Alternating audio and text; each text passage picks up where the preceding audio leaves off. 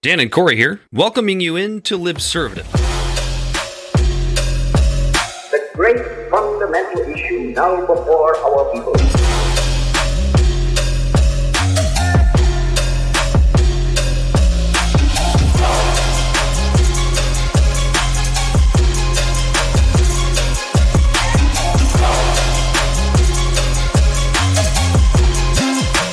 We, the people, cannot turn back.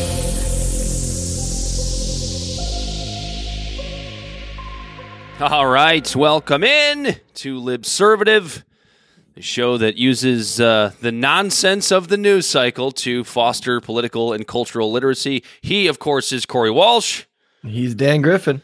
What a week it's been, Corey. I'm I'm actually upset about tonight's show. I part of me didn't even want to do it because Why? of the giant elephant Why, in the room. Dan? room. Why are you upset? because of the giant elephant in the room, which we'll get to. Donald Trump announcing, and you'll find out why I don't even really care about that. Like, I, I don't really have any feelings or emotions either way towards the fact that Donald Trump is uh, going to be running for president. I would venture to guess you probably don't either, but we'll get there. Um, we have our reasons to to discuss this. We're going to try and take it a little bit of a different direction. We are going to take a look at something that we kind of put off for I would say a few weeks now, which was this uh, this article by uh, Emily Oster in the Atlantic over Halloween having to do with COVID amnesty. And I think one of the reasons we put this off, or at least one of the reasons I wanted to put this off, is because I wanted some time to cool down and really really consider uh, what she was saying in that piece because there was a lot of reactionary nonsense to it. Uh, we're going to talk about Ukraine updates. Uh, it's a, a, deadly uh, two person murder in uh, in uh, what would that be? Eastern Poland. Um, and uh, we're feeling a little bit better about that. And the police need policing again, Corey Walsh. But before we get to any of that, tell the people where they can find us. Okay. You didn't have it in front of you. You weren't even ready for that. Libservative Podcast is found on all social media and podcast platforms. Our website is podpage.com slash libservative, and we can be found at Libservative on Facebook, YouTube, and Twitch. Instagram and Twitter at libservativepod, and you can find our transcripts at libservativepodcast.wordpress.com. Our TikTok videos can be found at Libservative Podcast, and you can reach out directly at libservativepod at gmail.com. Subscribe today! Subscribe today. I've got some. Uh, we're writing some. We're writing some some some good scripts for some of these. Yeah, we haven't really done a TikTok monologue in a while. Um, but anyway, what have you been up to recently, Corey? What are you drinking? What have you been watching, listening to, reading? Oh, you know what I've been listening to. That's true. I absolutely do. You've been listening to the quote unquote new Beastie Boys. Yeah, That's and the that's not whitest said thing lightly. I've ever heard in my life. What'd you say? That's the whitest thing I've heard in my life. Joey Valence and Brae. These two guys that I was actually looking up, they made it onto Ellen and stuff like that. But these two guys, it they're the way they carry themselves, their music videos, and the way they sound. It's only a matter of time before Rick Rubin gets his hands on them because they literally sound like the Beastie Boys. And it is a scratch or an itch that I did not know needed scratching. Mm. I've been just pumped listening to these guys the last two days. I'm like, it's one of the, you know, when you find a new band no, and you're like like, a- well, like when a- the fuck are they coming out with new music? Why haven't they done it yet? When is their tour? What the fuck you mean they're on tour in Europe? Why aren't they here? I looked into all of it and It's like a boil. It's like a boil that you found in your under ass that you didn't Like, know was oh, there, and then once you found it, you had to scratch the shit out of that boil. Had to be had. Had to be had. it's not something that I personally can be like, oh yeah, it's just like that. But I, sometimes I, I get, I do get this scratch in my back that I can't reach because of all the metal in my arms. You're not old enough And- to have the under ass boils yet. I guess not. I just turned 34, so it's it's it's. what, do, I- what do I got? A year? I mean, I find I find I still find pimples in weird. I find pimples in weird areas. I wouldn't say any boils per se, but definitely some. Where'd that come from? Kind of pimples and weird areas. I must ate too much chocolate.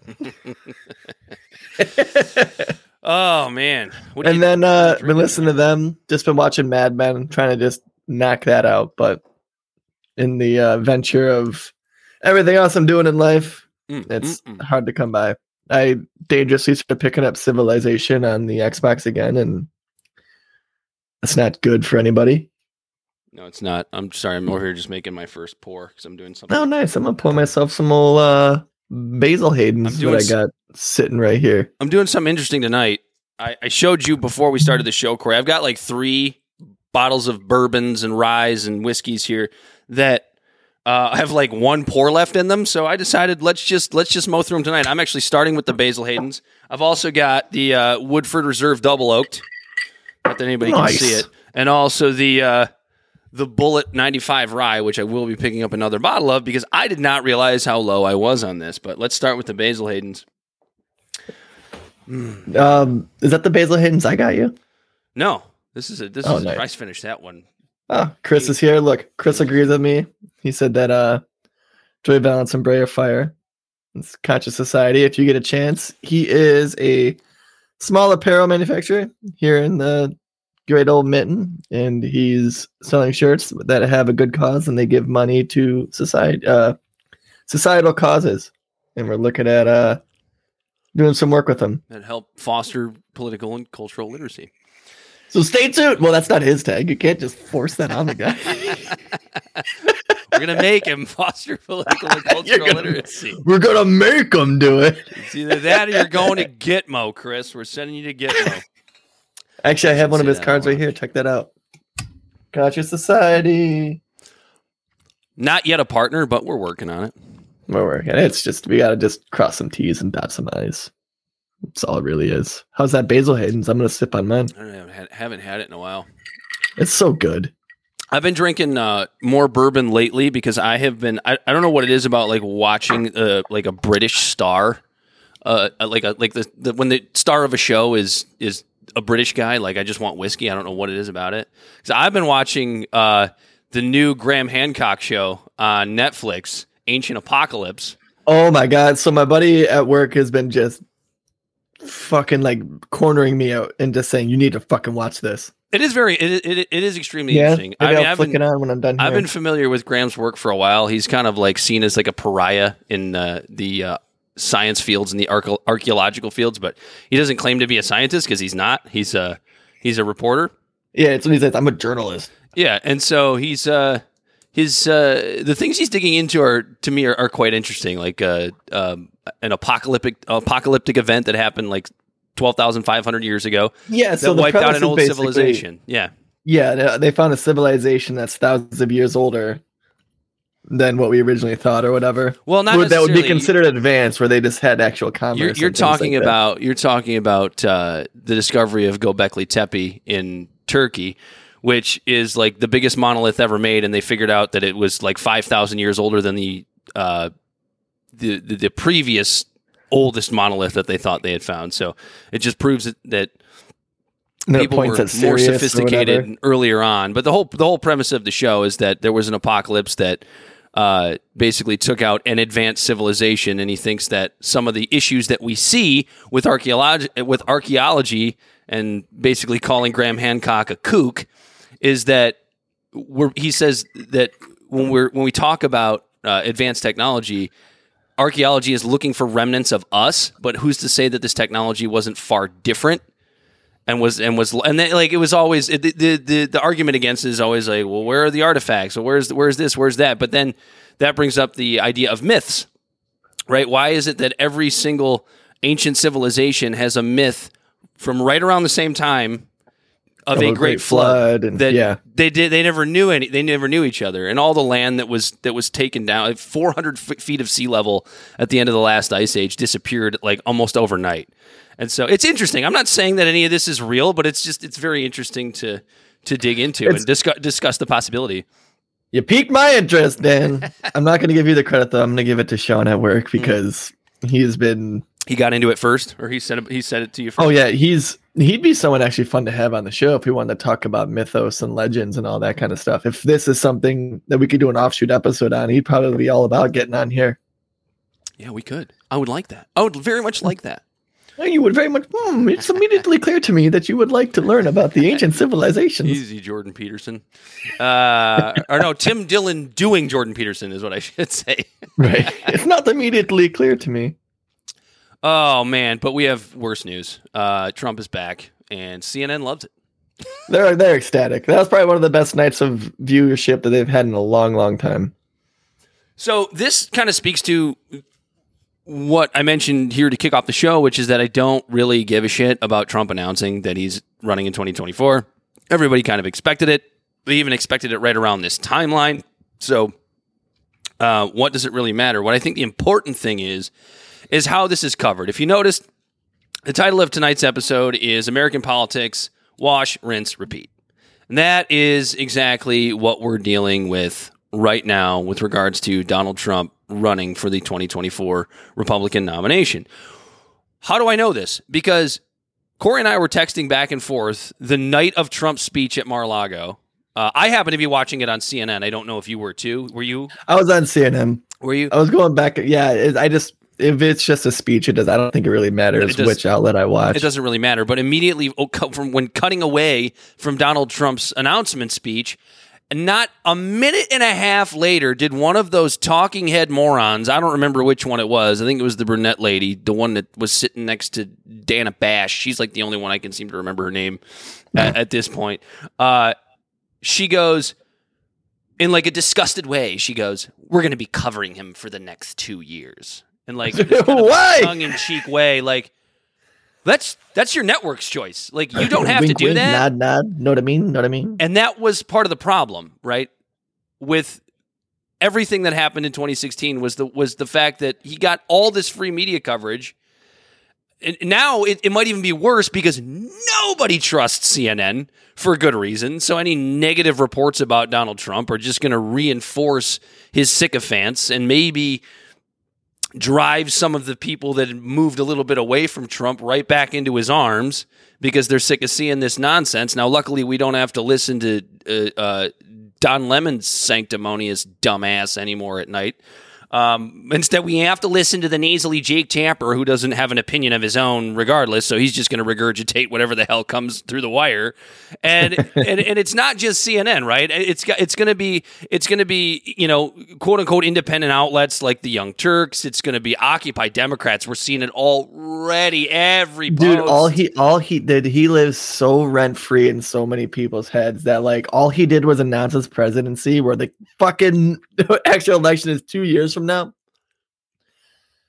And I was scrolling down Occupy Democrats like Facebook page, and it's just like Trump, Trump, Trump, Mhm. Trump, Trump.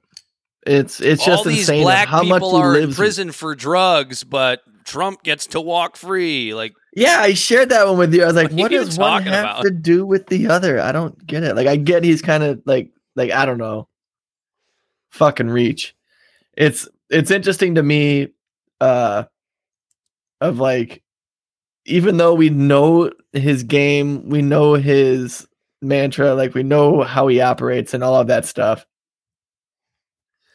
Seeing him try to run again for 2024, now granted it is two years ago, there isn't the same knee jerk reaction, just distaste and distrust, like dis, uh, yeah, disdain. I guess is the word I'm looking for, and distaste. Yeah, that's another good one that I had. I'm trying to use all these words because, like, I remember watching this jackass talk four years ago at this point, and just yelling, "No, you fucking liar!" Oh my, you know, I'm just getting all bent out of shape about this guy, and it's like now it's just like yeah i mean you can call it nihilism. You can call it uh experience now and following politics for almost 10 years. I can't believe it's already almost been 10 years. It's been six. Jesus like as closely as i have. And it's just it's just laughable i guess at this point. It's just like wash rinse repeat. Like you cleverly put in the title it's just like here we go again this fucking guy. My thing is though it's like it's not the same political landscape that it was four years or six years ago. And he's now like before he was a political outsider now he's a political insider his campaign is probably going to be run more like 2016 than 2020. He's got a head start on every other Republican candidate at this point. Oh yeah, he's well, he's already got a 30 like roughly a 30% base of the country that's going to crawl over broken glass to vote for him. Well, and I hope I hope what you said is correct. Like I, I don't want to move away from all of the things that we said about the midterms last week and all of the reasons why voters, not not the candidates that ran and won, but voters gave us a little bit of hope in the way that they voted. Um, I'm I'm hoping that can carry over for the next two years, but um, we know that a lot can change, and I don't know how many of these fringes are going to be able to, you know, get get some of these these culture war, I don't know, culture war centrists, I guess if you would say, back onto their side because I still did. I mean, we still saw so much fear mongering, even from our friends and family, with regards to this election. We're still looking at it, right? A lot of it, at least in our area here, because we had the the uh, um, uh, the abortion thing on the ballot. It was you know this fear mongering about how the wording was too extreme and you know your kids are going to be able to leave their house when they're five years leave your house when they're five years old walk into a psychologist and get a sex change uh, which is not at all what that initiative was saying. And then on the other side, I had one personally where uh, a lesbian couple that I've known for a long time, a long time, not going to name any names, but she posted something on social media that I won't say it offended me, but it certainly annoyed me. She said something the, the, the night before the election of if you don't understand why uh, gay people are afraid of tomorrow's election, then you don't have any gay friends. You just know gay people. And I looked at that and went, I can't believe we're still on this. Now I gave her a little bit of a little bit of extra credit because she is an older woman. Okay, I believe she's in her fifties. That I'm sure as a as a lesbian woman had to go through a hell of a lot more than a lesbian woman might that's in their 20s or their 30s now. So like I gave her a little bit of leeway on that, but I'm like, just look at how people feel about homosexuality right now, even conservatives, right? It's a non-issue. It's it's almost a non-issue, and the people that that are against gay marriage, it's really like a morality thing. Um, nobody, even conservatives, are really pushing for laws against it at this point. You even had Matt Walsh on Joe Rogan a couple of weeks ago, who's, uh, I mean, as conservative as they get, right? And he said he's certainly against gay marriage. Um, and I believe Joe asked him, you know, if, if you if you had to support uh, legislation uh, against gay marriage, or, or uh, I think he even said, I think he said gay sex. Matt Walsh was like, I would never support legislation that criminalizes gay sex. I mean, and that is like from the king of the fucking religious conservatives that we're talking about right, right there. So it is. It's it's a non-issue. There was just, of course, I get the paywall from New York Times, but I was able to see the number. So fuck off, New York Times. Uh, it it was a like that that uh the same-sex marriage bill just passed in the Senate today, and it voted sixty-two to thirty-seven. I think it was, and that's twelve Republicans coming over mm-hmm. to vote for the bill. Yeah, 62 to 37, vote which came only days after the midterm. And right there, like the fact that you can, like, when, when there's a break from the Republican Party like that, it just shows you that to them it's ultimately a milk toast. Well, because in my view, like conservatives that a milk still toast, milk toast policy, like in their view, they're just like you could the leadership is just like, yeah, vote whatever. They ultimately realize like it doesn't have anything to do with me, and, and, like to me, like that is that's progress, right? That is progress for uh, the gay community and, and and gay marriage, right there. You go you go back go back to 2007, Corey. Both Barack Obama and Hillary Clinton said they did not support gay marriage. Yeah, in 2007 in their campaigns. Yep.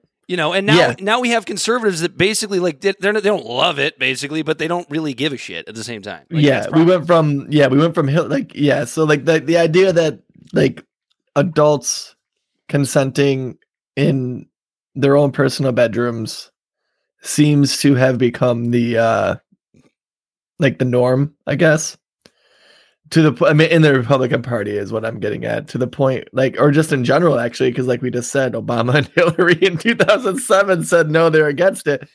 And we have come with the, what was that 15 years? We went from that from 15 years ago to now we have 12 republicans voting to support it.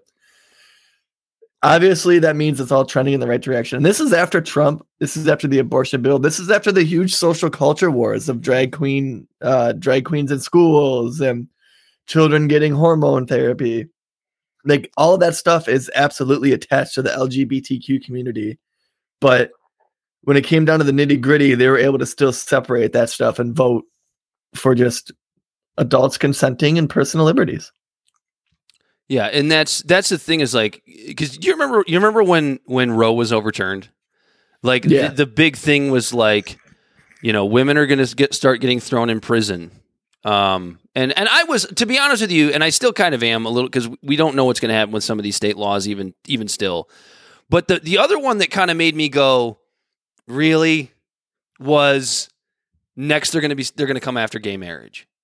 Yeah. And I, I would, I, the the huge difference between Roe and gay marriage is that conservatives have been fighting to overturn Roe for 50 years nonstop. They have never quit on this. That is why the Supreme Court was has all is always so important to them in all of their elections, as to where with with uh, with liberals or Democrats, it wasn't because they had the majority for so long and they kind of just fell by the wayside, and we saw how that worked out. Uh, but like I, I just don't I don't see that kind of fervor for overturning gay marriage at all. I, I mean, No, there- you're there's right. A few As evidence- out there, but other than that, it's just not as it's not a big thing. You know, like you, know you see the got on this topic, Republicans. but- yeah, you see Republicans right now scrambling, you know, trying to recalibrate their whole stance on abortion and stuff like that after all these midterms and stuff. But yet, we also talk about gay marriage as like its own separate thing. And my question to you is when we want to talk about progress in the country, do you think 12, 12, not one, not two, do you think 12 senators would have voted to, for a pro abortion bill? Was this set? Oh, in the Senate, Yeah.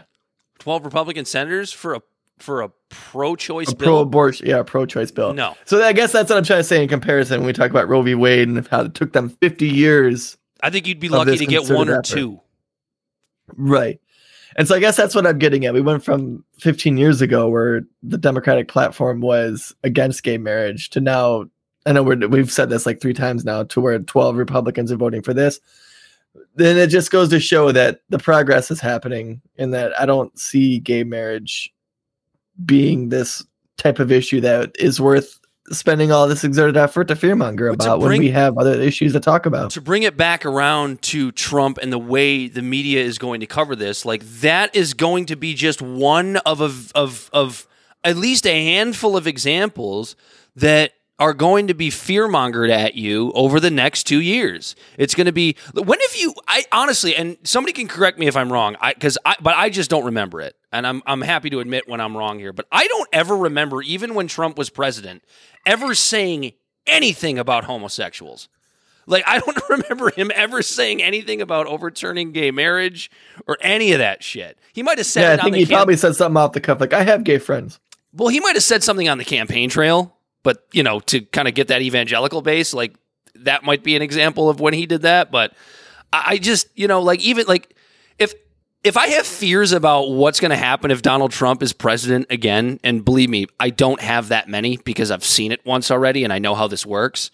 Uh, even though I don't want to see it, um, him coming after homosexuals is just not anywhere near the top of the list of concerns that I have. And I think most of the nation realizes that. I hope that's the case.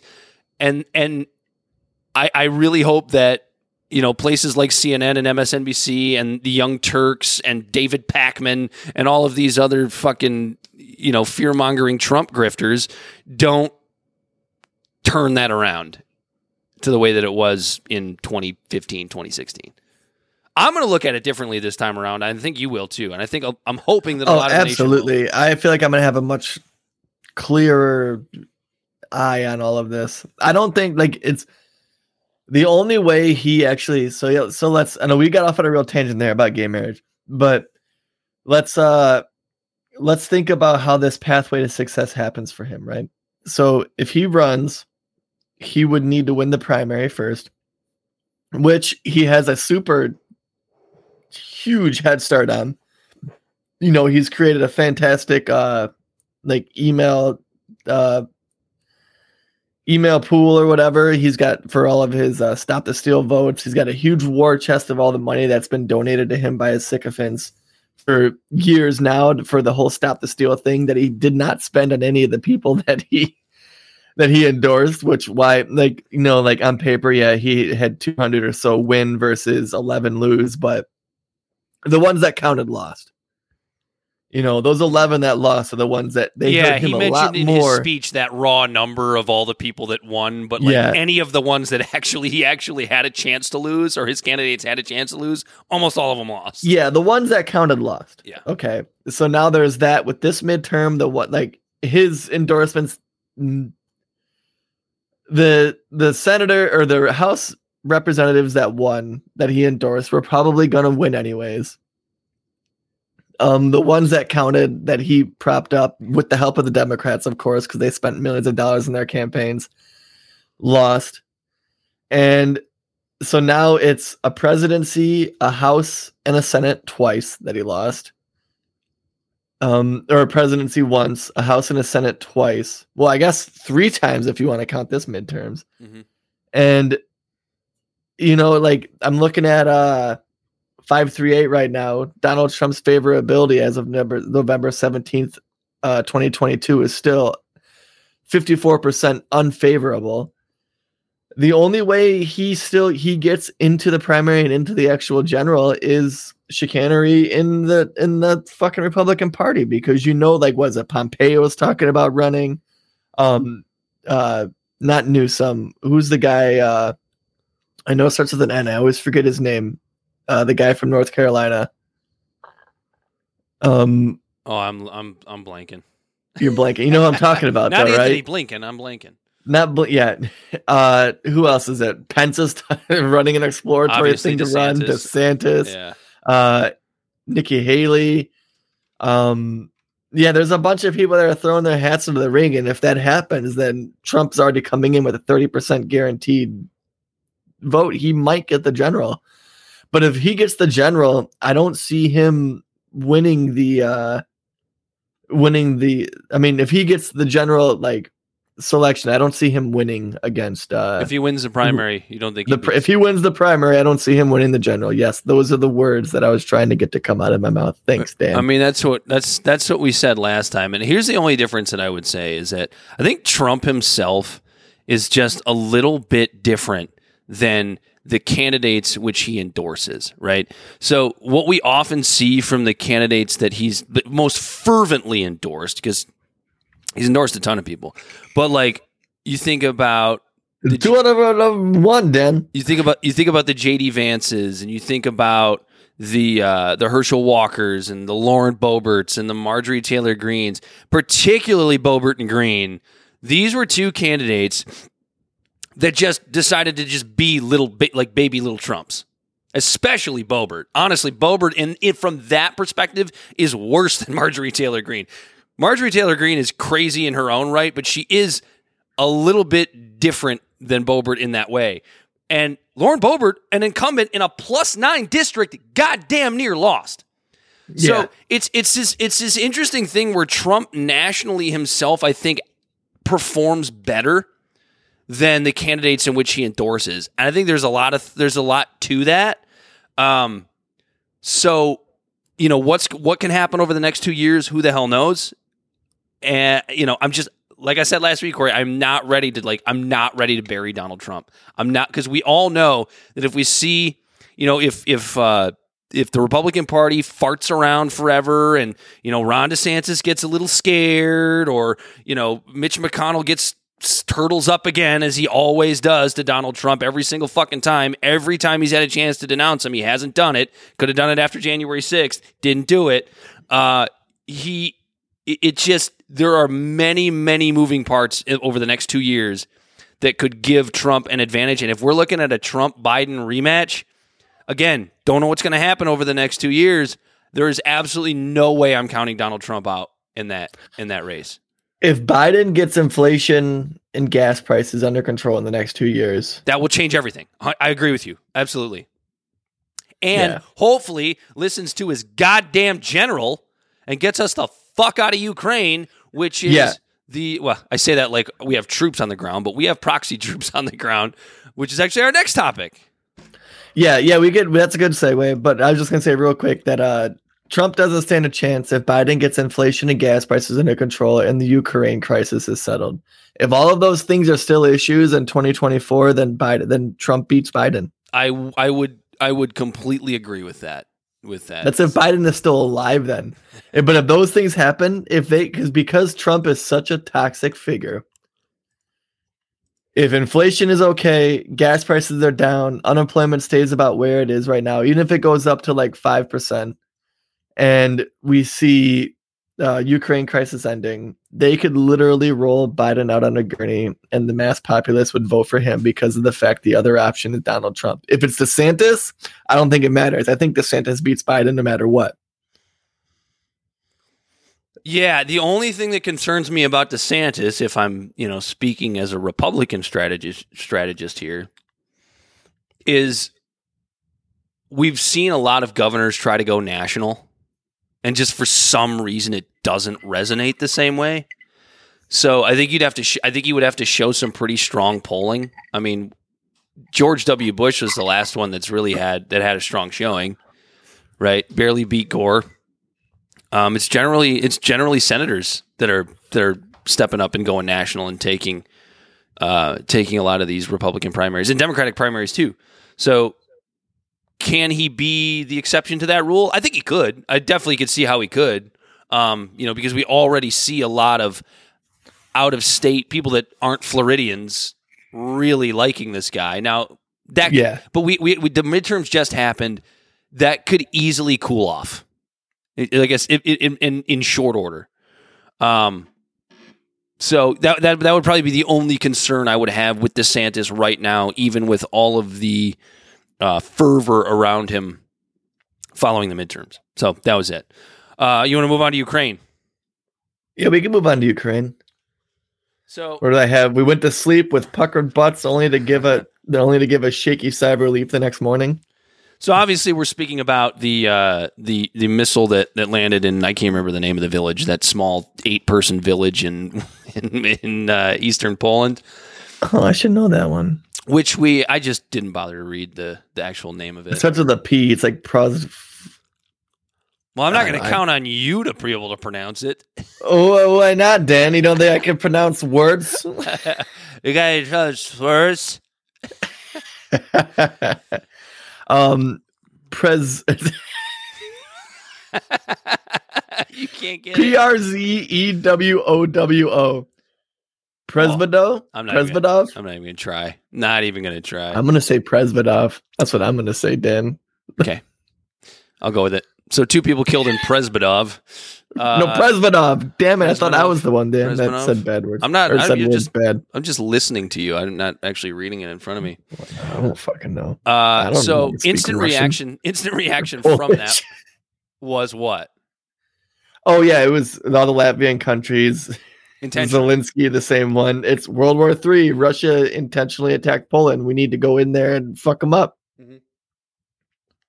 And I saw it because you texted it to me. I hadn't seen it yet. I probably would have seen it in minutes because I was just logging onto my computer when you uh, when you texted it to me, and I went. My, my it was, it's, it's so interesting that we do this now because when when you send me something and I think you do the same thing when I send you something that you hadn't seen yet, I always take just a brief pause. I always take a brief pause and go, okay, what are we looking at here in terms of how we're going to talk about this on the show? And my immediate first thoughts were uh, accident. That was number one, but also false flag. That was my second thought. Um, and you you you had said, well, you know, uh, the Russians were, you know, they had been sending missiles into Kiev and, and other areas of Ukraine all day long, and um, so the you know the false flag narrative probably falls into second place for me for that. But my thought was like, okay, a missile that went off course. But what it ended up turning out being, right, Corey was a uh, a uh, Ukrainian uh, defense missile that broke up a Russian missile that happened to fly into Poland. Now, before you start, before you give your opinion on this, when I first heard that, I went, okay, I can see so many people looking at that and going, Boy, that sounds awfully convenient that it would land in this tiny village after being right, broken like up. uh, all of NATO's cucking to Russia. Yeah, yeah, yeah.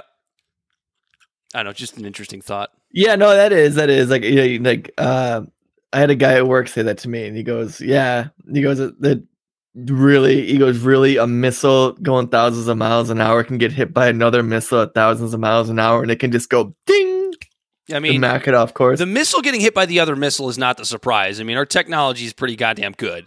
We can intercept right, but it, missiles. but keeping that missile intact and just knocking the trajectory off a few miles. It Has- does sound a little far fetched, but Has it been shown that it it- was a full missile that hit? Was it the entire something missile? hit and left a big ass crater. Yeah, Yeah, but it could have been a fragment, right? uh, but how big was that fucking missile then? That's a good point. But uh, you know, I think about like I always try to think of historical context, no matter how minuscule it may seem. But stranger things have happened. Do you remember? Like, there's always you see that meme every once in a while from World War One. Some guy with a metal detector found two bullets that collided midair during the the uh, the trench warfare. hmm And now we're talking about tiny little things, and we're not talking about technology and stuff to do with it. It's just an off, like no one died from it. It just two bullets hit, and then it fell to the ground and it sat there for 50 years until someone dug it up. But that right there just shows you that uh, physics and things like that are uh, fucking wild. People have been shot from wild angles, from weird fucking deflections. I mean, if you want to believe the John F. Kennedy story, hmm the, the magic bullet like stranger things have happened so i can see that missile happening and like what i was really holding my breath for was russia's response to this happening and i remember saying to people when i first heard about the news i was like it all depends on what russia says if russia goes oh fuck no that wasn't supposed to happen then it was unintentional then then that like you know what i mean unintentional accidents and intentional uh, bolstering are two very different things. And if a com- if a country like if Russia would have came out and goes, yeah, and we're gonna do it fucking again, Well, then the, this game on. That's NATO Article Five. The reason the reason that I I was so skeptical at first that this was an intentional missile from the Russians was uh why in the fuck would Putin attack a NATO territory in such a small village just 50 miles away from the It Ukrainian was, was it fifty or fifteen? I've heard like five. I heard fifty. It Trump matter. said fifty. I don't think it was that far. either way, it was not far. Uh, I mean, like, it, it, it's semantics, right? This tiny village. The only reason I that Putin would ever do that is if he had legitimate intelligence that somehow NATO was moving a shitload of m- military equipment through that particular village. But then again, where the hell are you going to hide it in a village that's that small? You know what I'm saying? It just it Yeah. just didn't add up that that this was an intentional bombing. Like if if Putin was going to go after NATO, I mean, don't you think he would launch a missile at Warsaw or something? You know what I mean? Like, what are we doing here? Yeah, this doesn't even destroy a uh, a logistical like line. It doesn't destroy any sort of like highway system. It doesn't do anything. Like, you know what I mean? Like it's no, there's no there's no strategy to getting a country who really wants to come in and try to fuck you up, who's already like a dog in a cage that's being shook mm-hmm, mm-hmm. you know, and coupled with five or six other Baltic countries that are like, we need to go now. Yep, they're ready, and which I understand. I mean, think about if this was going on in Mexico right now, or you know what I mean? yeah, I get yeah, it. yeah. And, it's and right in your back door, right in your backyard. And that's that's one good thing with NATO because we intentionally like NATO's the only thing that is holding these countries back. Poland would be involved. You mm. know they would. The, the way that rhetoric is coming from them, from the Baltic states, we would have troops and it's based on how Russia's been doing. There would probably be war happening in Russia right now if these countries could actually get involved, but they can't because of a treaty. And I think Putin knows that. He does a lot of rattling about like nuclear war and this and that, but that's the only card he has. But what was it, Doug? Uh, Douglas Douglas Macgregor. Douglas Mc, Douglas Macgregor. Which now I also I have a little caveat for that. I do have pause on what he does say on his show, or what he said on Pushback because the fact I took his word for a lot of credit Mhm. when it came to the actual Russian Russian invasion. If you remember, he was on that show saying it wasn't going to happen, and it did. That's so for him just to say they're not going to use nuclear weapons, it's like, well, I can't just take you at your word now because you were wrong once. And uh but he makes a good point. He goes, nuclear fallout, they're not going to drop a nuclear bomb on Ukraine 50 miles from their border because of the fact that it could just blow right back into their country. Mm-hmm. and they don't want to do that. So yeah, so so Douglas Macgregor, who was a uh, a former Pentagon advisor, um, was on Aaron Mate's pushback show over the weekend, I believe. Um, and uh, what what I got from him just made so much sense because you, you've actually you've actually been able to see it in this timeline. Now you are correct; he was on shortly before uh, Putin invaded. Yeah, I still take it. I still take his word for a lot of merit, but it's just like, well, Well, what he, everyone can be what wrong. he said hey, make- brightness. what he says makes so much sense in that because we, have seen Putin doing this. He rattles the cage, right? He intimidates a little bit. He escalates to de-escalate. That's his strategy, Yeah, and that's that. That act, I I didn't really think about it that way in that kind of context until I heard Macgregor actually say that. I'm like, that makes that's what I thought he was doing. You remember me saying that on the show? I'm like, well. that's what he's doing before he goes to Ukraine. and that's probably what he was doing before he went into Ukraine. And then he escalated by moving into Ukraine. That was the next step of escalation. Like I don't think Macgregor's saying that it's that it's not dangerous that he's doing this because what what happens when he gets to the point of escalation that you know we actually do have nuclear war. Um, he's yeah, just if he escalates too much, now. he's gonna have his he's gonna back himself into a corner. And that's not just rhetoric from mainstream media. That if he's gonna he's if he's escalating to de-escalate, there is a point where he might escalate too much to where it it isn't going to de-escalate and it's going to be like a snowball going down a hill. And that almost happened with uh, Ukraine or with Poland and that missile that hit. Mhm. And uh, my God, I give NATO and America a lot of credit because could you imagine how much noise was coming into that that uh that what's the situation room? What do they call that room when they're all in there when they're all together when they're talking about issues like this? That's the situation room. Yeah. Oh no, he wasn't even there. He was he was. Well, no, they also have a show on Fox called The Situation Room. Yeah, no, that But, was uh, CNN with Wolf Blitzer. Oh, it's You're CNN. getting it all yeah, wrong. That shows you. That shows you how much I actually watch the mainstream media. Um, Trump wasn't even there. He was in. Uh, was it not Brussels? But he was somewhere for the G20 summit when this happened. yeah, And I Putin hear, is a dumb boy. well, we know that. That's what you win. You win TV just said Putin is a dumb boy. Well, I, I agree. Ah, you know, you know, well, you know, war room. The war You room. got it. Uh, anyway, thanks for the fact check. the war Please. room. Hell, we had that at one of my old companies I used to work at. We had a room called the war room where we'd go in there and discuss business. Uh, so I mean, Good at business. on the other on the other side of uh, Douglas Macgregor, we also had uh, uh, a three star general and former uh, advi- uh, defense advisor for the Trump administration, H.R. McMaster, on Bari Weiss's podcast. Now, this is the very neocon uh, take on the on on the entire situation, to where he basically feels that we have to remain actively at war until Putin feels he's defeated. Here's the problem with this. Here's the problem with this. You're not going to do that until you actually get NATO troops involved.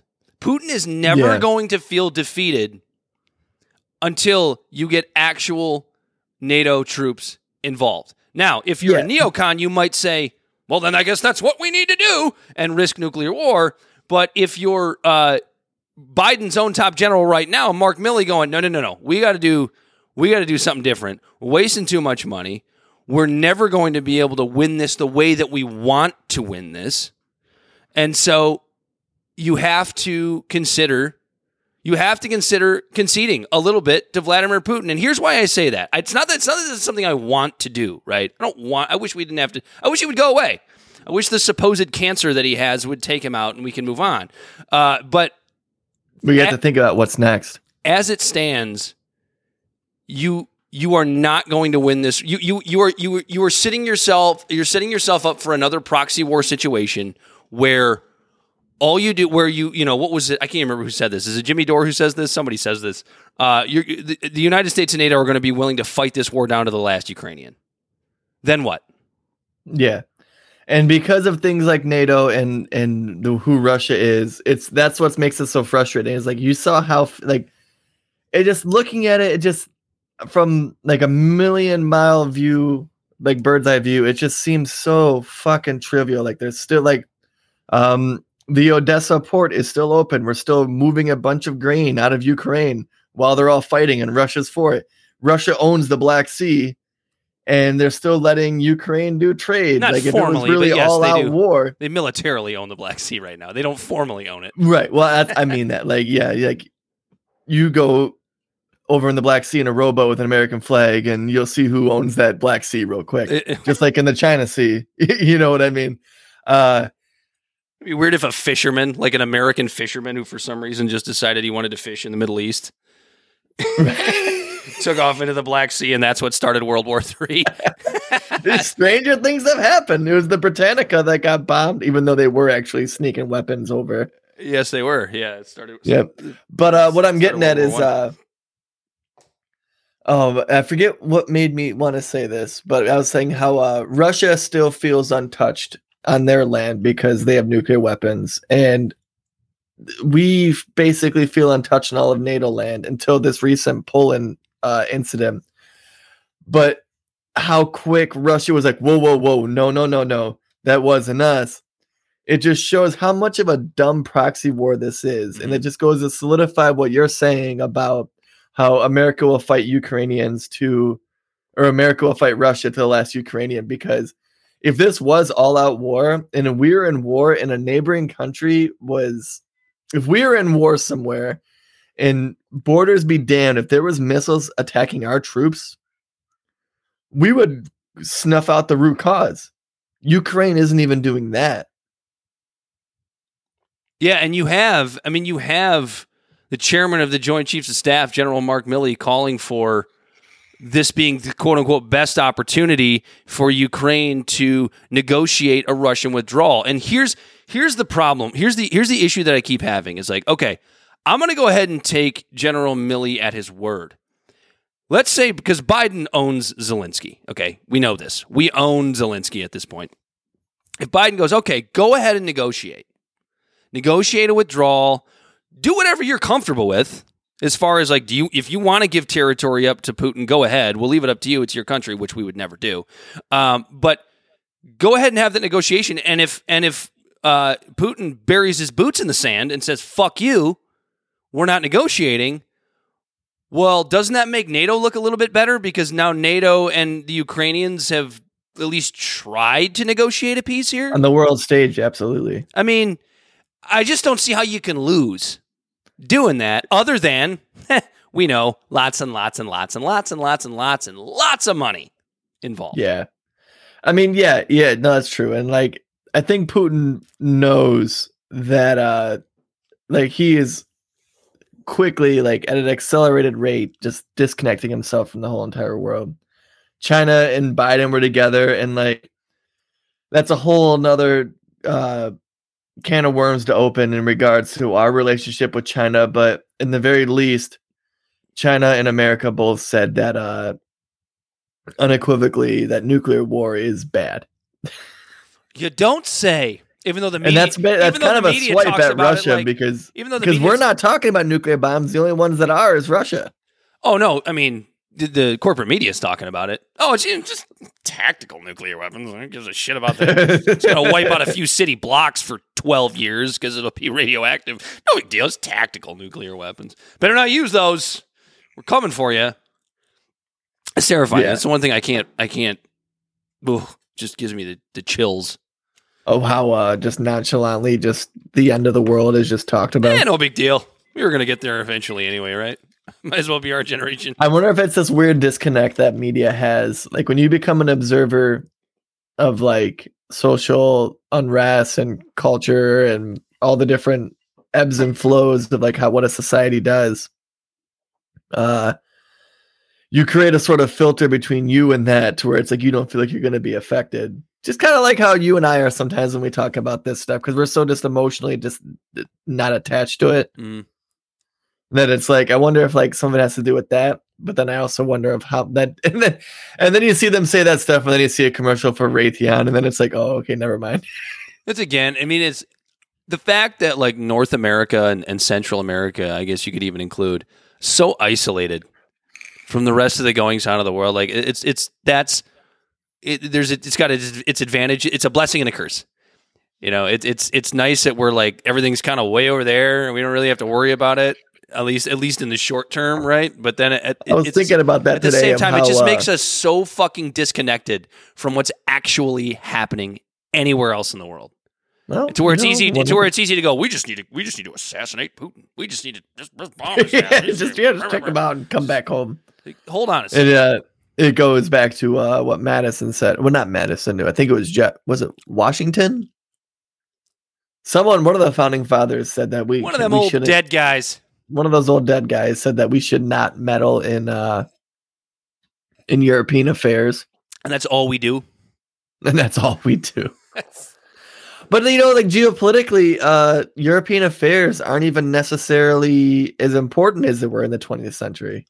You know what I mean? Like now, it's a lot of it has to do with Asia, like you know the China Sea and all that area over there with Taiwan and North Korea and South Korea. North Korea feels like they're not being talked to right now, so they're launching a bunch of random nukes to get attention. They're like, "Hey, don't forget about us." And And that's a culture that nobody in Congress actually understands, like what's going on. In nope. these- And anyone that does is vilified by Trump, calling him Coco Chow. fucking idiot. That's about to be our next president. little, little rocket man. you know what's so great? Like Donald Trump, when he is not in office, is fucking hilarious. Like I'm, I will never ever say that. I will. I would never. I would never say he's not a funny man. But when he's holding the nuclear codes, the funniness. funniness when he's not holding the nuclear codes and I just mean- has the old codes on file in Mar-a-Lago, he's funny. I mean, we see how offended Americans get by comedy. I can't even imagine what, what people around the world get offended by when it comes to comedy. So, yeah, a comedian. We're like, yeah, codes. it takes. I feel like it takes a lot for an American because we are so based on free speech that everyone just off the cuff just says so much random shit here without repercussion. That like anywhere that has any sort of censure on free speech, I don't know. and, and Can't- You can't be black in America and make a Jew joke right now. That's that's kind of uh, that's kind that's of not true. Chappelle kind of did. Kind of off color. You know what? They He gave him some. no, but he They gave him some shit for it, but He didn't really say anything though. no, he just he's he's an artful orator. We're Like he, that's why they call him the goat. We are uh, we're speaking of uh, his appearance on Saturday Night Live. Saturday Night Live, yeah. I'm going to give uh, Lorne Michaels. I'm going to give Saturday Night Live some credit for that because my God, they could have easily just not done that. They could have easily just not had him on. That's true. And, and, Good cucked, for them. and cucked out to the woke mob. oh, anyway. All right. Speaking of woke mob, COVID amnesty over my dead body. Over my dead body. That ain't to happen. So obviously, we're talking about uh, the uh, the article that came out uh, at Christmas, Christmas, Halloween, uh, in the Atlantic by what the hell was her name? Emily Oster of Brown University. Lots of folks, if you're a podcast listener, uh, have talked about this. Um, we decided to wait because a lot of the reaction that I heard about this article, including from myself, I caught myself doing this, was there was a lot of anger, and understandably so. Corey was a little bit more level headed when we first talked about this. I was pissed because what I saw here was an elitist brown professor saying, um, From Brown University. yeah, so glad you corrected me. Oh my god. oh, that was that was good. It's- Words matter, Dan. they totally do. They totally do. An, an elitist white professor from Brown University. oh man. Um decided to, to basically say that you know everybody got some things wrong and we need to forgive each other. And my instant reaction was basically "fuck you." Like w- a lot of us knew what was going on. A lot of us listened to actual experts in the field. You you are you these are the people. I'm I'm going to give my little rant and then we can actually talk about it. People like Emily Oster are the people that were um, trying to get Joe Rogan canceled for disinformation about COVID. The, she, her, and her and her class were the people that were uh, keeping doctors uh, like Peter McCullough off of mainstream media for their um, I don't know truth telling techniques.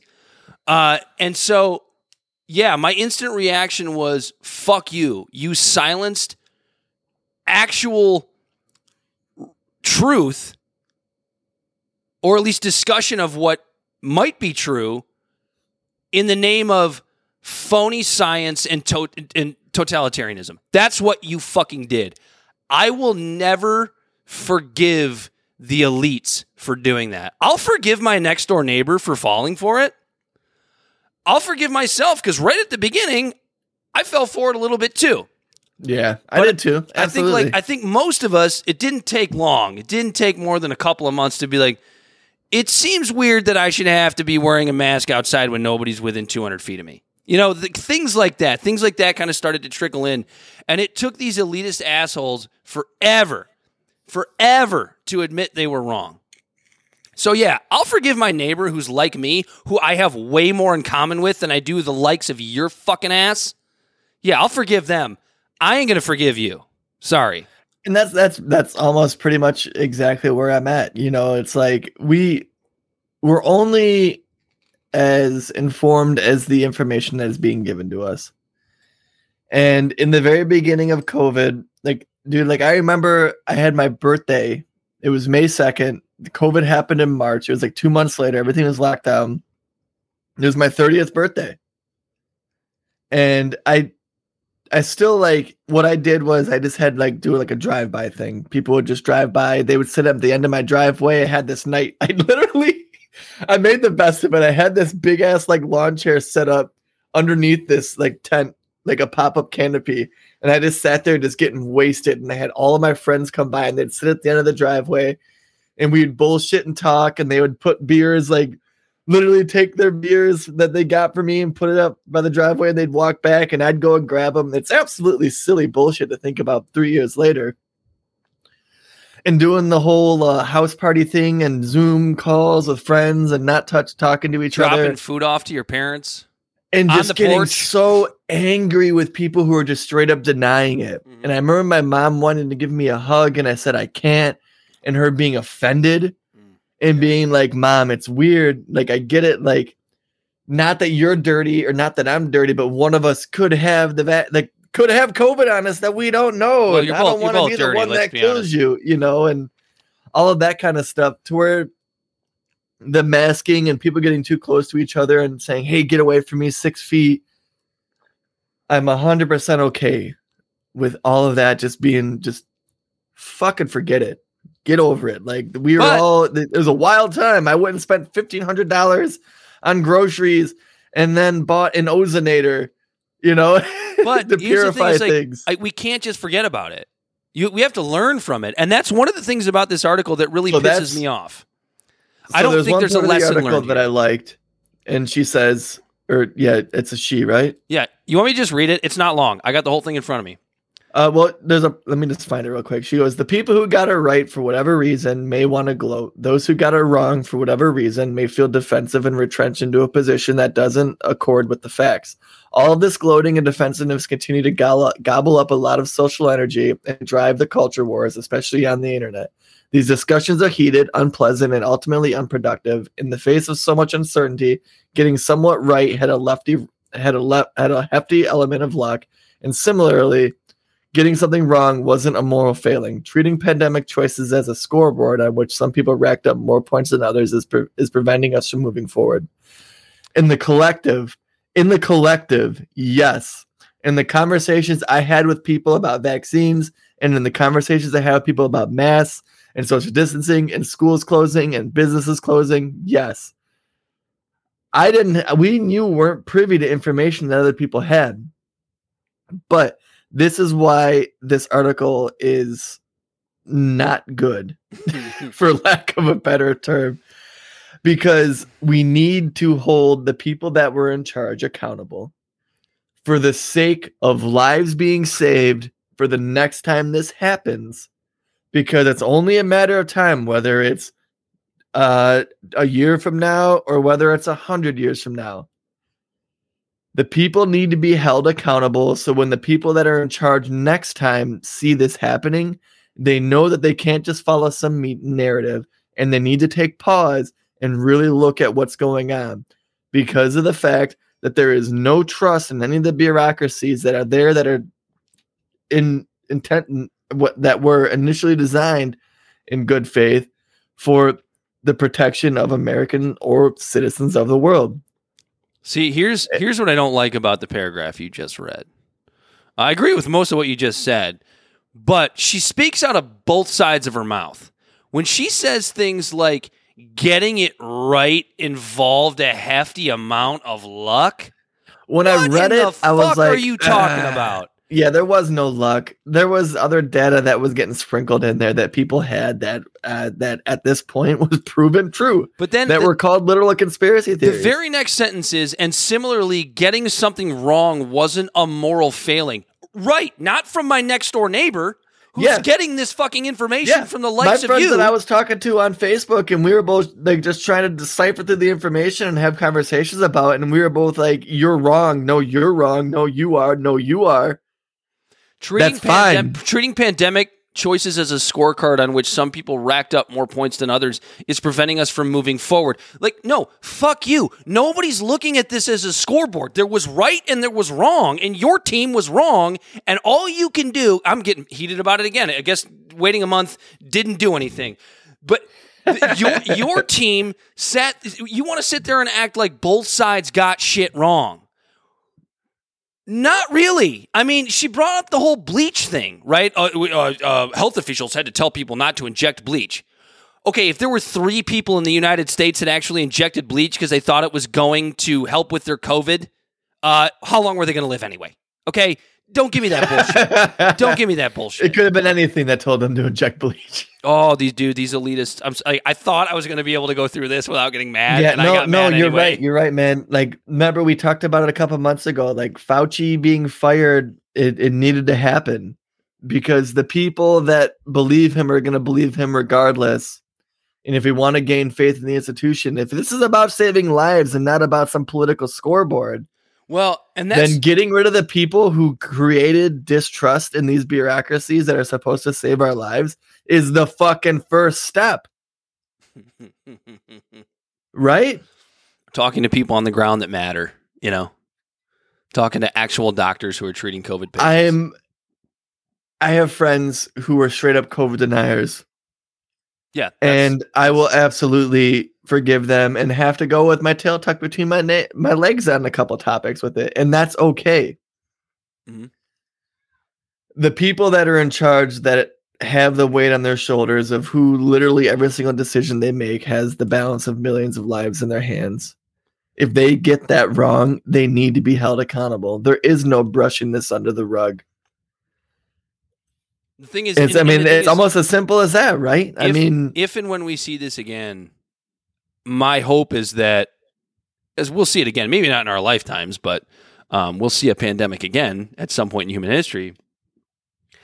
And I'm just, I'm so, I'm actually really intrigued. I'm glad I'm a relatively young man, and I'm I'm 34 years old. I hope to at least live into my 80s. Like, I honestly can't wait to look back at how. I mean, that not that I want to get old, but you know what I mean. Like, I'm I'm I'm anxious to look back and see how this entire thing is viewed by history. Like, is this going to be viewed as, well, yeah, some people got sick. It turned out not to be as bad as we thought, and then we just moved on? Or is this going to be a situation where history holds the elites and the government accountable? I hope it's the latter. it's probably not. I mean, it's happened before, right? I mean, when you look at when you look at things like the Great Depression, I mean, fucking Herbert Hoover is regarded as one of the worst presidents of all time because of the way he handled that that big problem. Um, I don't think you can really look to the Spanish flu so much because, you know, again, science and biology and virology just didn't really exist the way that it does today back then. Um, so yeah, it makes a little bit more sense to lock down in 1917 when you don't know what the hell's going on for years. But now, it's not the same thing. And so I don't know. I, I'm hopeful, I guess, in that regard. Usually, I'm the nihilist, but you're the one who's not hopeful on that one. Right. Yeah. I mean, it's uh, heads ultimately at the top. Heads have to roll. You know, I agree with that 100%. Heads got to roll. Um, we're like I said, we're only as good as the information given to us, and there was information that wasn't being shared properly, Mhm. and whether it was a narrative, whether it was uh, a motivation driven by money or a motivation driven by power, whatever it is, Not we were only- let down by our government. Not only was it not properly shared with us, Corey, it was actively demonized. Oh, to have any sort of thought on the outside of it. Yeah, I am the science. Yeah. and uh, I have a garbage can. No, right you were there. throwing that at a. There's yeah, Corey actually has a poster of Anthony Fauci on the wall and just throws regularly. Then I just throw stuff at. but yeah, no, it's it's uh, it's uh we really do need like when it comes to moving on, like society needs to move on. Sure. You know, but we can't just give people a pass for the sake of trying to move on and not giving them any sort of accountability because the next time anything like this happens, it's just going to be the same route if there's no repercussion. I want whoever's in charge next time something like this happens to go, oh fuck, we can't do that because the last time we did that and just didn't follow, you know, not not necessarily follow, but like we can't do that because the last time we did that, people went to jail for it. And it was just proof. It was just proof of government not wanting to give back power when they take it. But it was also you. You want to talk about the good side of this? It was also a demonstration of the American people going, "No, we we hold the power." And it, although I know it took a lot of the bluest states out there to ultimately lift all these restrictions, but eventually we did get there. And I'm going to take that as a positive because it could have very easily gone the other way. Uh, I don't think we realize how close we might have come to going the other way. I don't even know if I realize it. I don't know if I'm overplaying it or underplaying it, but I just, I just think it's something to think about. Um, how No, close we, we, we might have actually come to um, some sort. I'm not going to say like totalitarianism, but like some sort of like proxy authoritarianism kind of thing. Um, it's What just do you mean like a bureaucracy like the NSA? yeah, I mean, we're already there. Let's be honest. We live in a corporate oligarchy. It's, it's, it's no secret. But you know what I mean? Like the fact that even though we do live in what I view to be a technical corporate oligarchy, uh, we do we do still have power, and and uh, I think the end of the way we treated COVID was a real demonstration of that. I think it took us too long to get there, but we got there. So. I guess Right, and so, like, it goes- aspect from it. and the two almost coincide with each other when I talk about uh when we talk about forgiving our fellow citizens and our fellow neighbors and stuff like that and all of this stuff and letting bygones be bygones when it comes to our dis- disagreements on COVID. But if we're going to say that, then we should also be saying that it's even more important that the people who let us down that were at the top need to absolutely be held accountable. So when the next time this happens, for the sake of the very neighbors I'm talking about, we can be on the same page with the pandemic Mhm. and not have to sit here and argue about bullshit while people are dying because of the fact they don't trust the people that I might trust and vice versa. Yeah, and the, and the problem too is that like it was it was along, you know, red blue lines, and I think not just. Uh, I think I give credit to two things for for what happened. Um, with with regards to voters in these midterm elections, you know, proving that they're not fucking morons, and I think Donald Trump forcing people to be more culturally literate, for better or worse, is one of those. And I think COVID was the other one because that's another thing that was along red blue lines. I'm having more and more discussions, and not with everybody, but I'm having more and more discussions where I'm getting this I really fucking hate both parties response. I'm getting so much more of that now in like the last year than I would have in, you know, 2016, 2017, 2018. Um, Yeah. You know, some people might lean one direction. And then I'll say, well, you know, say they lean Republican. I'll be like, well, Republicans suck for this reason. And they'll go, eh, yeah, you're, you're kind of right. Or if they lean Democrat, well, Democrats did this. Oh, yeah, yeah, yeah, you're kind of right. It's not like this. There's a lot less of this, at least when you're doing open discourse. I'm not necessarily talking about social media, but when you're out in the world speaking to people, there's a lot more willingness to go, eh, yeah, I see your point. Um, so don't don't necessarily pay attention to what you see at social media, but like if you actually have these discussions with people, which I think there too many Americans are still afraid to have because of what they see. But those discussions are out there as long as you can keep a level head and the person you're talking to can keep a level head. If somebody gets mad, obviously walk away. But um, Change Yeah, the I- topic. oh, you see that sports? uh, see on sports ball, uh, yeah, I know. I, I, I love the sports ball. I don't know. I can't believe we came to some, It's some honestly positivity. it's as if you're ever in an stuff. awkward conversation, just ask someone what their favorite deep sea creature is. Everybody has one, and they're dying to tell you about it. Uh, Right? I ask you, what's your favorite? What's your favorite deep sea creature, Dan? what's the what's the one with the big light bulb that comes off the front? Uh, the I know it's the lanternfish, Something like that. the lamprey, or not not the lamprey. The lamprey is the one that has the sucker mouth. with the big teeth. It's got the. it's Yeah, I know which one you're talking about. It's like some sort of lanternfish. I don't even know what it's called. Well, it's a pretty cool fish. You look at fish. I like looking at it. I like dolphins. Is that deep sea? I don't know. It's just a sea creature. I don't know what what's considered deep you and said- what's said- considered not. You said deep sea creature, not sea. All right, creature. I'm sorry. Are we really about to have an argument about Well, trying to- okay, no, because I would change my answer if it was just overall sea creature. My overall favorite sea creature is the orca, you motherfucker. the That is orca, a the badass killer whale? animal. Yeah. I like the dolphins. Not the team. Just I don't know if this is true, but I had they read are. somewhere that there has never been an orca attack on humans anywhere ever in the wild that's been recorded. right, but dolphins have. Yeah. So fuck you, mine are better. What the fuck are you talking about? Friendly dolphins are fucking cool. Although I'm- dolphins although I'm get high sure- on each. dolphins literally do puff puff pass with a puffer fish. They bite on it a little bit to get the neurotoxin and then launch it to the next one, and they're all getting high with each other. But also, I'm pretty sure a lot of rape though. A lot There's of rape going on in the very, dolphin. It's a very rapey species. Uh, but also, I believe an orca is actually a species of dolphin, so I'm not really sure what we're arguing about. They are right. It's Yeah. bottlenose dolphin and orca. They're not necessarily a whale. I don't know what makes them different.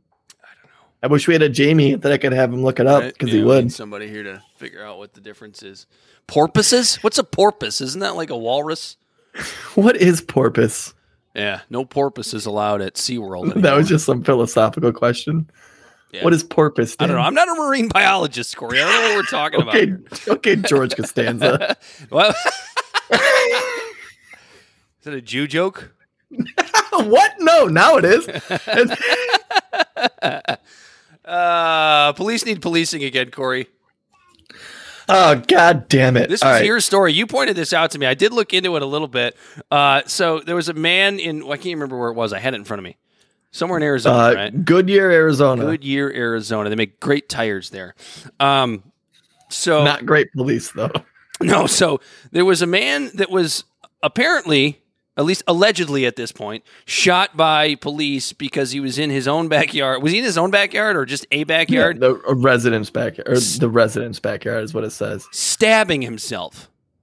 Yeah. At about 5:30 p.m., officers responded to a home in the area to a person who was stabbing himself with a knife. After police made contact with the man in the backyard of the residence, an officer fired at him as as a result of the contact, a Goodyear police statement said. And so this is why I'm talking how like, you know, we get a lot of noise about defunding the police and refunding the police and reforming the police and all these different conversations about police. But this right here is the perfect example of just police really botching their job. This guy was literally not harming anyone else but himself. He clearly had a mental health crisis. He clearly needed help. And the police gave him the help that I guess he kind of wanted, but it wasn't Yeah. the help that he probably Suicide was. cop. Yeah, suicide. Yeah, he was obviously like trying to kill himself, and the police show up because someone goes, "Hey, this guy's trying to kill himself," and they're like, "Oh fuck, if he does, we got the fucking monopoly on violence," and then they killed him. I shouldn't be laughing. That's really dark. That's a. I just took that as a really dark joke, and I don't even think you It meant kind it as was. much. Police I have the monopoly on violence. Here's what I took out of this story, and I'm going to go to a place that maybe you didn't want to go. Uh, but I, I am I am going to bring race into this a little bit, and that is because this is a situation where I think there is proof that I guess I shouldn't say proof. That's kind of a a uh, an absolutist kind of word, but I think this is serious evidence that the relationship between cops and the people in which they serve, uh, I use that word loosely, uh, has everything to do with class and next to nothing to do with race. Um, and the longer we sit here and we and we pretend like it's it's a it's it's race and not class, the uh, the, the longer we're gonna have to deal with this. And here's why I say this, Corey. This is a story that has gone relatively uncovered.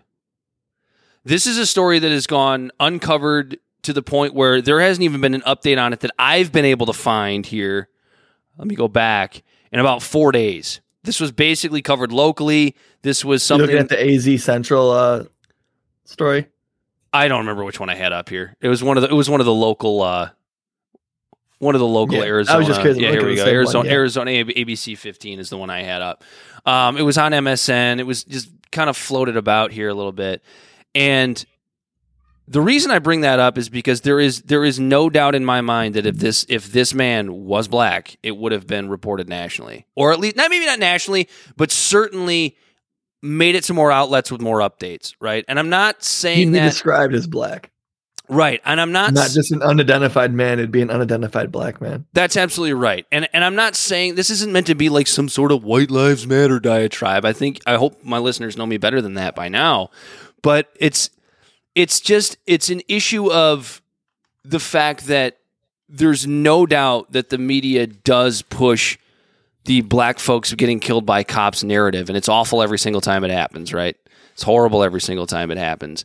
But I always look at these things and I go, what if this were a situation where it were a well-to-do right so let me let me just bring up my county here right i live in oakland county michigan just north of detroit and it is per capita one of the richest counties in the country. Now i don't live in the rich areas. Don't worry. There's some poor areas here too. Um, but there's particularly two zip codes. There's birmingham and there's bloomfield hills. Very very very rich areas. If there were a black man having a mental break in his own backyard, a well to do black man who owns his own home in Bloomfield Hills, and the cops were called, do you think that black man would be shot? No, He wouldn't be shot. He wouldn't be shot. And that just speaks to class, right? unless So- they thought he was from a different neighborhood. no, they- they know it's his home. He's a member of the community, right? Um, if there were a homeless white man in Detroit having a mental break, same situation, what do you think the chances are he'd be shot? A lot better, right? A lot higher, yeah. So that's why I think the media narrative of pushing the race issue when it comes to our relationship with our police is not the right class based. it's not the And right way a- to go.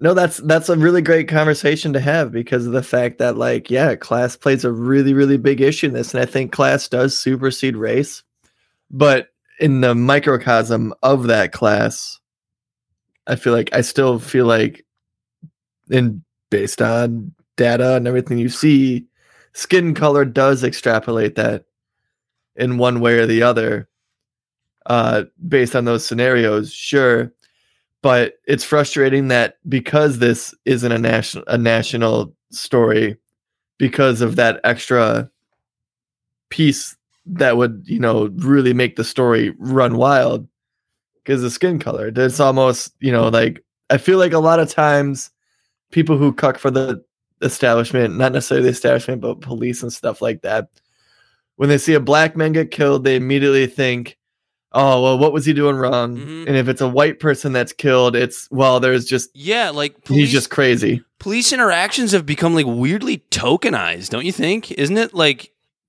Don't you think so? I it mean, does, and it hurts at least the way they're because it- covered. it- at least the way they're covered, not and, necessarily. it, and it's like a snake themselves. eating its own tail in a sense because of the fact that like regardless of race we're seeing police botching their jobs time and time again but when you add the race aspect to it i feel like people who aren't black don't see it as an immediate threat so they don't care.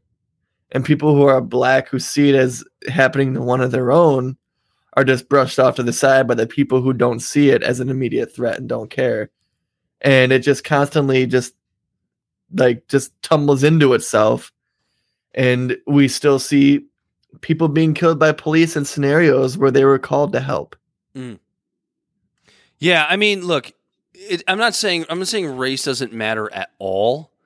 I just think that it's it's very the way the media covers it overblows the racial aspect of yeah they the cover actual incident that occurs, right? race and don't talk about class when it really comes down to it, it it's class and race is either a benefactor or a negative aspect of that of the uh interaction. Depending on which narrative the media wants to push right? So if you look at a more conservative like we, we talk about this all the time like when, when there's a mass shooting right? Or when you know or when there's a um an incident of police killing somebody. We always we I, I always look at it like okay what's what's what are what's conservative media hoping for and what's liberal media hope, hoping for? Liberal media during a mass shooting is please let the guy be white please let the guy be white please let the guy be white. While conservatives are hoping you know please let it be a you know a, a, muslim an, an, nationalist. an illegal immigrant yeah, or something Yeah. like that. illegal immigrant or a muslim yeah And I yeah, feel yeah, like, and, and I'm, I'm I'm glad you kind of talked me through this because I think you articulated some things that I kind of missed during during my little explanation, which is that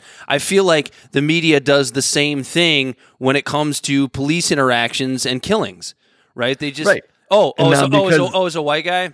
Eh, who cares? to where these stories like unfortunately in a country like ours where the majority of not not unfortunately that a majority of the country is white but unfortunately a story that could be you know explained like or presented as a sort of yeah look here's an example. Police need to fucking do their jobs better. It doesn't have the the zing to have the story run through the, all the national presses so it just gets pushed off to the side so regardless of what color this person was this is a person obviously at the cry for help. And they got killed by police. They were suicided by police because of the fact that the officers didn't know how to handle somebody hurting no one but themselves with a knife. We have tasers. You know we hear a constant conversation about mental health crises and maybe if there was somebody there that was able to deal with the suicidal victim versus cops who are just trained mostly to shoot people and put down the, the threat, this could be a person that survived. That's where the fund the police argument. Like, what was, yeah, exactly. Like, what was the outcome of this if the police didn't show up? The guy died. Mhm. Someone calls for help, and they show up, and the guy dies. Where's the serve and protect in that? Yeah, your taxpayer dollars literally just went to you. I'm not going to call this murder because I don't really know all the details of it yet, but like We still need at body least, cam at least, footage. at least, a good an- yeah, at least it's, it. Yeah. it's at best like a, a negligent killing. You know what I mean? because you know maybe he did lunge at him but Yeah. you know the police were quick to say that uh no officers were injured according to police That's the first thing they always say. right and it's and then but then at the same time at the end of this article it, it shows the arizona uh crisis hotline number and it's just it's sad it's really sad that somebody called the police in hopes to help their neighbor and they see the police kill their neighbor Yeah.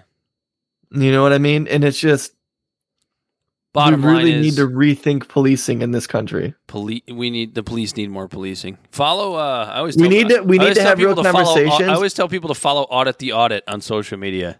Learn yeah, or to police the police.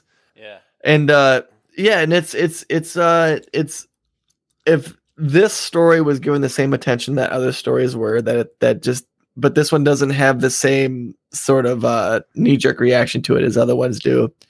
We might actually be able to see progress because if this story had the same type of legs as like um what was his name uh something Blake The one guy who had the knife and he was In- getting in his car and he was Oh, shot. Minneapolis, uh, uh, Jacob Blake. Yeah, Jacob Blake. If this story had the remember. Same legs as together now. Jacob Blake, and then you post this photo of just this white guy, this guy who looks like a majority of the country, and you go, "Look, police killed him when he had a cry for help." You might get a lot more white people going, "Oh fuck, yeah, our police do suck." Mhm.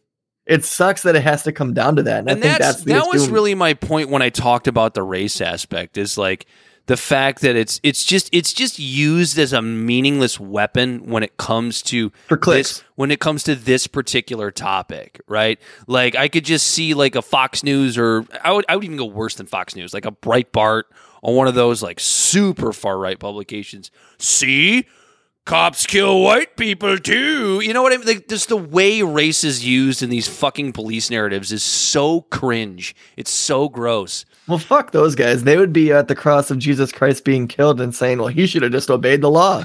if he wasn't brown, you know, if he just didn't fucking practice on the Sabbath. Jesus was white. Yeah, it's blonde haired, brown haired man with white skin in the middle of the Middle East. Stop looking at me, white Jesus. but yeah, it's just it's frustrating to me where it's like these stories get brushed under the rug and it just continues to add fuel to the fire of the whole police conversation. I'm with you, man. You ready to bounce? I think I'm ready to bounce. You ready to bounce? I gotta piss so bad. All right. Well, Libservative Podcast is found on all social media and podcast platforms. Our website is podpage.com slash Libservative. We can be found at Libservative on Facebook, YouTube, and Twitch, Instagram, and Twitter at Libservative Pod. And you can find our transcripts at libservative.podcast at, libservativepodcast at wordpress.com. Our TikTok videos can be found at Libservative Podcast. And you can reach out directly at libservativepod at gmail.com. Subscribe today. Give us a rating takes you a couple seconds. Go on there and it, make it as creative as possible, as long as it has five stars. And we'll read it on the show and give you a shout out. Tell your friends where you heard this riveting conversation from your good friends, Dan and Corey. These two racists. Uh, yeah. No, not me. Not to. Uh, You over there talking about brown professors? And yeah. Somebody's gonna pull that for sure. it's probably gonna be probably me. be me. Yeah.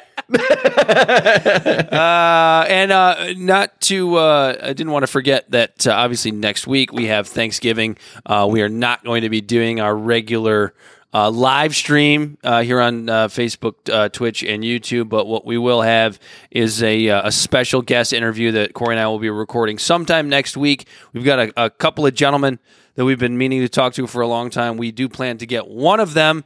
Uh, so please look for us uh, in the podcast. Who's it gonna be? Find out next week. one, one of them is a brown guy. Uh, uh, so maybe look for the YouTube video. Brown University, or he's actually brown? Dan? You'll have to wait and find out. You'll have Uh, to wait and find out. Uh, yeah, look for uh, look for the uh, YouTube video possibly, but uh, also download the podcast. It should be a, a fun conversation. Uh, we're going to talk about uh, a certain voting demographic in this country with one of them, and then the other one we're basically just going to bullshit with. So uh, it's been a good run up to this Thanksgiving. We love you. He's been Corey Walsh. He's been Dan Griffin. It's been Libservative, and we are out of here. Peace. We, the people, cannot turn back.